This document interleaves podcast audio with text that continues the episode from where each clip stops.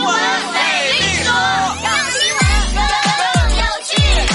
欢迎收听《新闻美丽说》，我是头发和见识都不长不短的唐美丽。最近啊，有家长在网上爆料说，河南一高中强制要求高一高二无论男女都必须剪短发，不剪就不让进教室，还会被劝退。那学生就反映说，说很多学生剪了头发，但是还是不合格。因为学校觉得不够短，就会被赶出学校再次剪发。那有些艺术生需要面试，那学校就让艺术生面试戴假发。那这是来上学还是来出家呀？那学校也有学校的理由啊，说是为了更方便管理。那部分家长呢也表示支持，觉得集体短发更加军事化。其实美丽作为一个经历过各种发型的女生，只想说一句良心话，就是女生扎马尾啊，其实是最省时间的，因为短发她经常要洗啊、剪啊，就更加的浪费时间，你知道吗？嗯。而且如果剪个头发就能学好了，那是不是剃个光头就能上清华北大了呀？当然了，有些姑娘啊，为了这个长头发，每天各种梳妆打扮，太耗时间了，这也是不对的。那学校的出发点是好的，只不过这个方式啊，是不是有点极端了？哎呀，行了啊，别难为校领导和老师了，其实他们很多都没有头发的啊。话说你上学的时候被强制要求剪过短发吗？欢迎评论留言分享你的经历。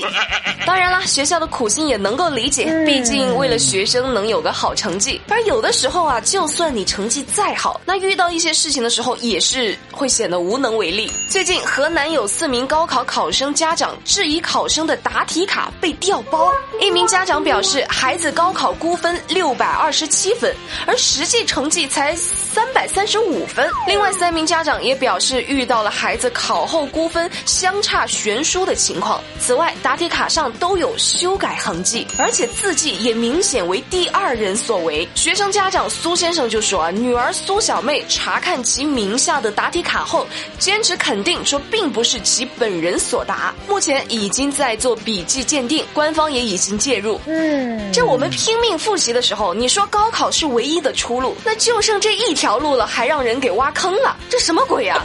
那不过这事儿现在在网上吵得也是沸沸扬扬，那也不知道到底是家长和孩子在撒谎，还是教育局那边真的出了问题。我们只希望能够还给大家一个公道，如果是有舞弊行为，一查到底。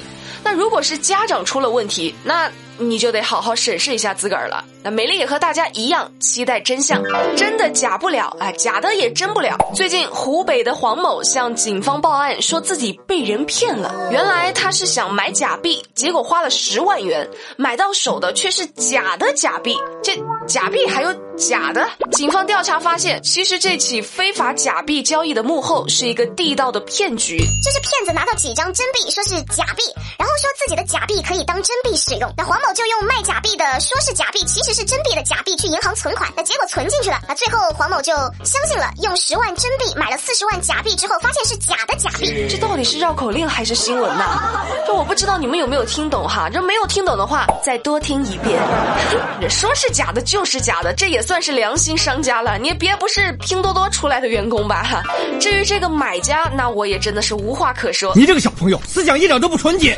这没有脑子的还不止他一个人。八月六号，江苏宿迁一名小男孩在路上掉了五毛钱，被另外一名男子捡到了。这小男孩就向捡钱的男子想要回自己的五毛钱，结果对方却指着他一顿狂骂，还反复的飙着脏话。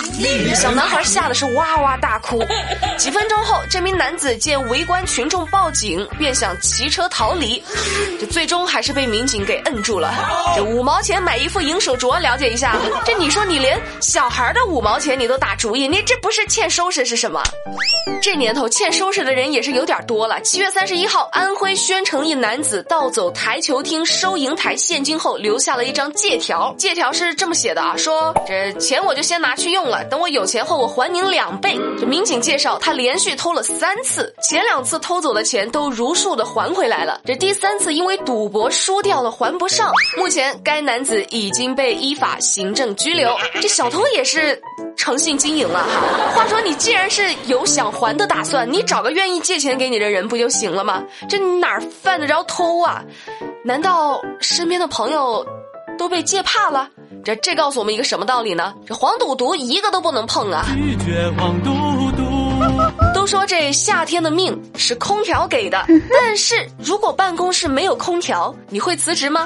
六月起，北京通州区某写字楼的空调不能正常运转，这办公室的温度在三十度以上，数千名员工已经在闷热的环境下工作了两个多月，这不少员工直接中暑了。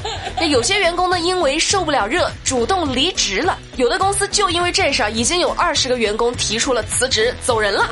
这物业回应说正在抓紧修理。那美丽是不懂修电器这些事儿，但是我就想问一句，这多大问题啊？修了两个月都没有修好，这换新的都换好了吧？不会是老板不知道用什么方式裁员了吧？那我呢，是不管有没有空调都按时更新的唐美丽。今天的新闻美丽说就跟你说到这啦，喜欢我记得点订阅哦，明天晚上八点不听不散，拜拜。